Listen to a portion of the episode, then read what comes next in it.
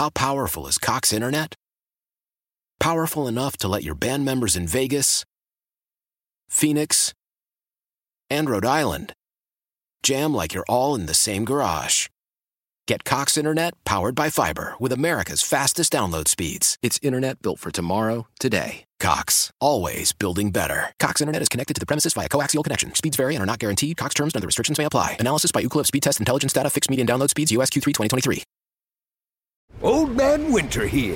If I had it my way, it would stay winter all year long. Short days, wind chill, black ice, and a good polar vortex. Oh, heaven. Wait, is it getting warm in here? Your cold snap is over, Old Man Winter. Spring has arrived. Spring. Spring is here, which means it's the perfect time to get away in the Hyundai you've always wanted. Visit the Hyundai Getaway Sales Event, where you can get great deals on all of our award-winning Hyundai models, like the tech-filled Tucson and Kona, as well as the spacious Palisade. Enjoy wherever you go with the peace of mind that comes with America's best warranty and three years or thirty-six thousand miles of complimentary maintenance. But hurry in. These deals won't last. Add more joy to your journey at the Hyundai Getaway Sales Event. Now get zero percent A P R or up to fifteen hundred dollars bonus cash on the Hyundai Tucson. Now, during the Hyundai Getaway Sales Event. Offers end soon. Call five six two, three one four, four six zero three for details. Joining us now, Brewers dot com and M L B dot com, our good friend Adam McCalvy. And Adam, yesterday at least uh, they get back into the win column. They get a few timely hits and... You know, but I, I wanted to ask you this because I want to go back to the comments that David Stearns made the other day when he was talking about, you know, some of the guys not really playing to the back of their baseball card, underperforming. You got a pretty good team, but uh, they're not playing to their potential. Did, what, what did you make of his comments? Uh, that it's a really hard year to be a general manager because in a normal, quote-unquote normal season, you know, the Brock Holt thing, for example, you're never making that move after thirty-six plate appearances. As much as Twitter wants you to make these snap decisions, they don't do it in baseball because, you know, Justin Smoak and Omar Narvaez maybe are showing us right now that over the course of time, when you're talking about established players, things, the numbers even out. And in, in the problem is in a sixty-game season, there's no time for that. So I think G Ms, uh, in terms of player moves, managers in terms of game-to-game decisions are just in a really difficult place, and they're trying to find their way with really no guidebook to do so in terms of how to make decisions, how quick a trigger to have in a really strange season. And and I, I think it's I think his comments were, I mean, look, David Stearns doesn't like to tell us what he's planning to do anyway, but I do I do really get the sense from all our conversations with him throughout this whole thing that this is just, it's it's difficult. His job this year is really, really hard. I uh, I go back to when Craig Counsell was talking about managing for sixty games versus a team that's built for one sixty-two. Has this become, uh, Tim Allen asked me last night, do you feel like they're kind of like uh, list listing back and forth and back and forth? They're all over the road right now. Or do you feel like they really have the train on the tracks? Well, no, they, I mean, they don't have the train on the tracks in terms of getting pitching, defense, hitting put together. I mean, they've played really poorly, uh, and I think they've they've they've been pretty upfront about that, especially offensively. It's been it's been bad, and all of the off almost every offseason move they made has not paid off. So the question though is, you know, San Diego trade, is that a bad trade, or are we just it's off to a bad start? I mean, David Stearns would say the latter because as the G M, you don't you don't make these snap decisions based on twenty-five games. You know, you don't declare it a bad trade after twenty-five games. You'd never do that. But again, in a in a sixty-game season, because everything is condensed, everything is magnified, it it it looks really bad. And the simple fact is that um, you know the the players that they brought in, they think over the course of the long haul, again, it's the idea of winning these matchups, game to game, winning more matchups than you lose. Uh, they've not won enough matchups so far this season. They feel like, you know, there, there's the track record tells you that that will happen as things go along. But again, you don't have the time for that this year. So they, you know, are we gonna? I think for I think Omar Narvaez did himself a service by having a couple of big games because that's one spot where they've they've sort of played percentages. They've played those left-right matchups. Manny Pena has been very productive, but he's been put in good situations to perform because of the matchups. Narvaez had not performed. I think Narvaez uh, did himself a, a service by having a couple of big games, because that was one area where maybe they could go manage a little more by gut. But now here he comes around a little bit, and I think it's going to give him an opportunity to continue to stay in there. So, look, there's there's no right or wrong uh, on this stuff, because nobody's ever navigated a season like this before. Well, that was going to be my next point, is that some yeah, – it was interesting. I was reading – I don't even know who said it. I think it might have been Steve Stone put a tweet out that basically said there's about five to six elite managers in Major League Baseball, and it's all about managing the pitching staff. And after that, it just – you're basically talent reliant. And I really got to thinking about that last night. In this particular era that or, or year that we're in, not even era, that you really got to be a manager of pitching. You got to be – you know – but you can't, you're at the mercy of what your position players are doing offensively. So I think what the pitching's actually been decent. It hasn't been bad. I mean, it, it's had its bright spots, been more bright spots than I think negative. It's been, Craig Counsell's record right now has kind of been the fact that they have not been able to string the hits together more so than it has been pitching, which tells me he's been a better manager. It, it, would he then be considered one of the elite managers because the pitching he's been able to ma- manipulate and keep them in ball games? Well, I mean, look, I think if you look at the last three seasons where they did that, re- you know, they install Counsell as manager, they bring in David Stearns. They go into this rebuild, and a year later they're playing to the final weekend of the regular season. I'm talking about two thousand seventeen, when they're still mathematically in contention.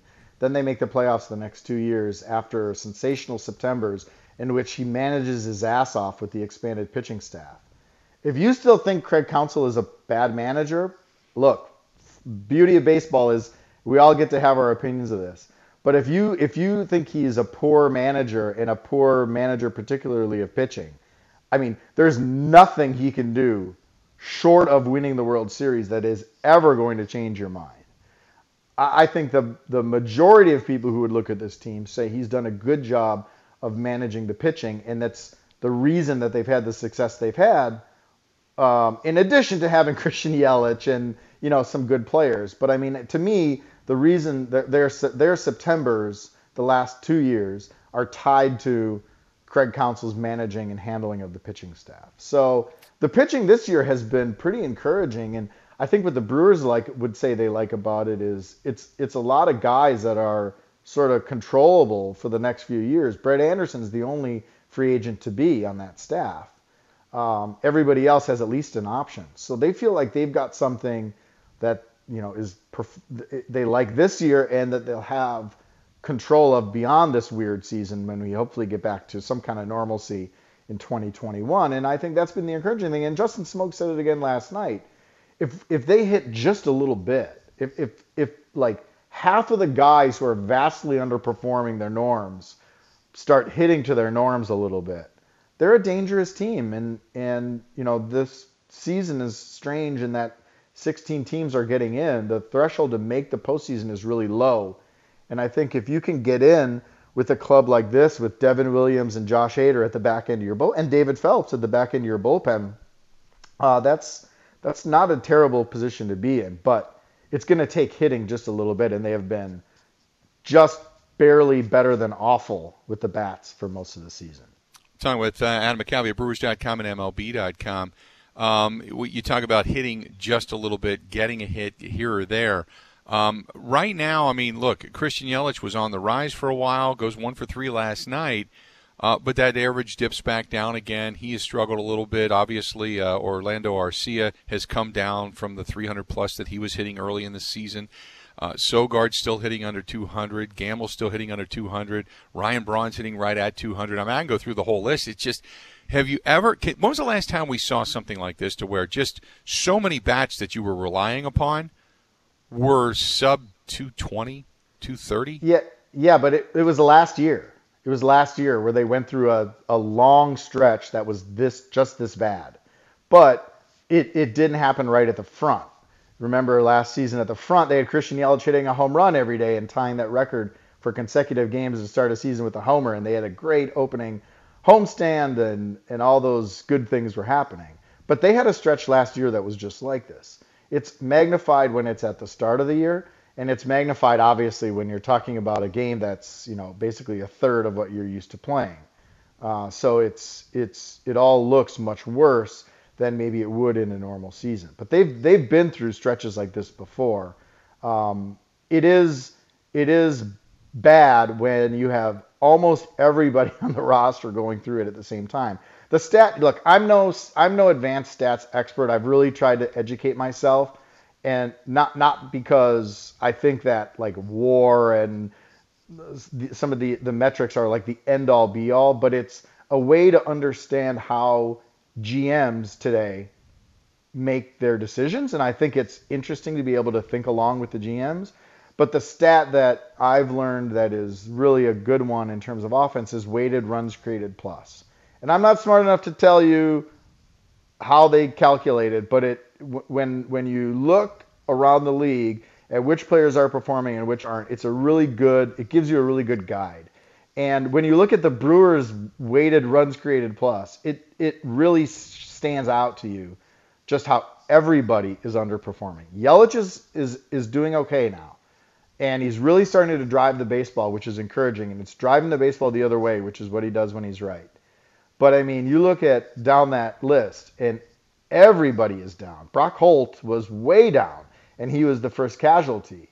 So, you know, they need to just start swinging the bats. And again, that's why the last two days to have Justin Smoak, it's a guy that they committed to. You know, they they saw some things in the numbers that thought, get this guy into some games at Miller Park and he's going to be a productive hitter. He he he struck out. Look at the strikeouts. They've come way down from that ridiculous numbers at the start of the year. He called it epic last night. So he's starting to just swing a better bat. And, you know, that's okay, step one. Now maybe you get Omar Narvaez swinging the bat a little bit. That's step two. One by one, they're going to have to have more of these guys produce in order to be a competitive team. I guess the saving grace right now is Cincinnati is not what they're living up to. I, no. I didn't expect Cincinnati to be that team that everybody thought they were going to be. I mean, I think people even inside that organization, or at least close to it, didn't think that they were just all of a sudden going to be this ninety-plus win team. But uh, but the Cubs, they, hey, they're... They're not doing a whole lot of rearview mirror searching right now. I mean, the Cardinals, obviously, with only eighteen games played, that's kind of the fly in the ointment, depending on what they do with those makeup games and a lot of those doubleheaders. I think they're going to be exhausted come the end of the season. But, hey, if the Brewers can hang five hundred and then put a little bit together at the end of this season, you kind of would expect them to, to be there if they can just swing their way out of this slump.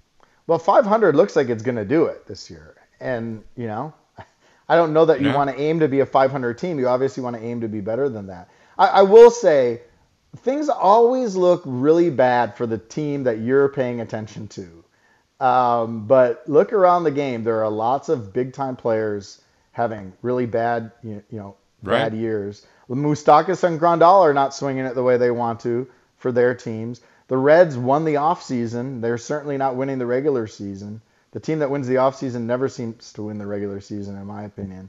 And look, even the even the Cubs, their last ten are were under five hundred as of yesterday. So it, it, everybody is dealing with these challenges, and it always feels like it's doom and gloom when your team isn't performing. And especially, nothing's worse than a team that's not swinging the bat. They look lazy. They look like they don't care. They're laughing in the dugout. It it pisses the fans off. Um, it it just looks bad when you don't hit, and that that's what they. Again, I keep coming back to this.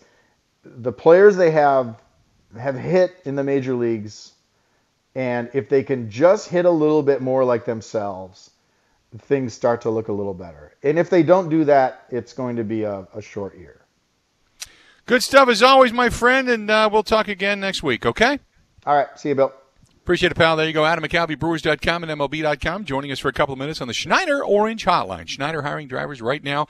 You work hard, they treat you fair. eighty plus. They've been doing it. Call them. eight hundred forty-four Pride or go to Schneider Jobs dot com. Why? Why? If you Why? have T-Mobile five G home internet, you might be hearing this Why? a lot. Why? Every time your internet slows down during the busiest hours. Why? Why? Because your network gives priority to cell phone users. Why? Why? Good question. Why not switch to Cox Internet with two times faster download speeds than T-Mobile five G home internet during peak hours? Okay. Stop the whys and visit cox dot com slash five G home for details. T-Mobile prioritizes certain T-Mobile phone users over home internet users during times of congestion.